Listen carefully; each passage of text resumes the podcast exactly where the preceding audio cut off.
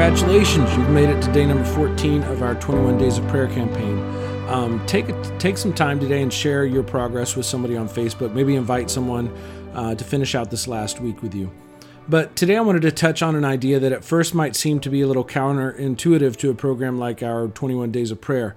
But it's simply that the goal of this campaign is not that we would persuade God to work on our behalf because a lot of us complete a system or a program of prayer. But rather, the goal is that through this system, we become the people that God works through as a church leader, like I, I love systems. Systems uh, they give us consistency in how we uh, present the gospel and how um, we care for guests uh, and members. And, and, programs, programs are great because they can help our leaders direct our resources to the most needed areas of ministry.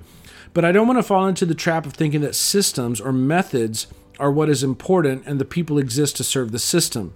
Rather, God's plan is to make much of people, not systems. At the end of this prayer campaign, you will be what matters. The goal is for you to be closer to Him and more tuned in to His voice.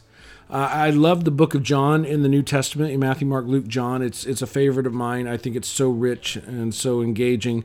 But John starts off his book with this incredibly, uh, just these majestic echoes of Genesis. He starts off with "in the beginning," and he's taking us back to the opening words of the Bible, right? And just as God's creative words were breathed into the darkness of nothingness, John is trying to tell us now the Word of God has breathed out into our present human darkness. But how did God prepare the way for this word to come? What was what came before Jesus Christ? How did God announce to humans that a light had come to our darkness? He says in chapter 1 and verse 6, there was a man sent from God whose name was John.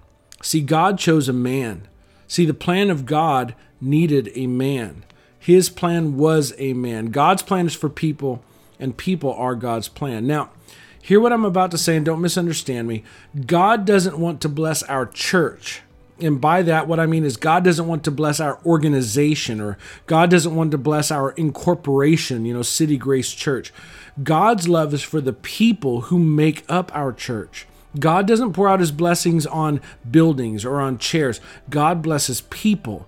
Even the altar area in our church building isn't special, although it can symbolize meeting with God in a special way. But what's special to God are the hearts that come close to Him in that altar. So think about that and remember that as you go through this last week of our 21 days of prayer.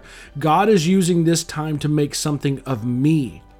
We may be focusing on the mechanics and the routines and the times, but God's focus is entirely on us. And no matter what time I bow my knee, no matter where I bow my knee, God is watching to see if I bow my heart. His focus is on me.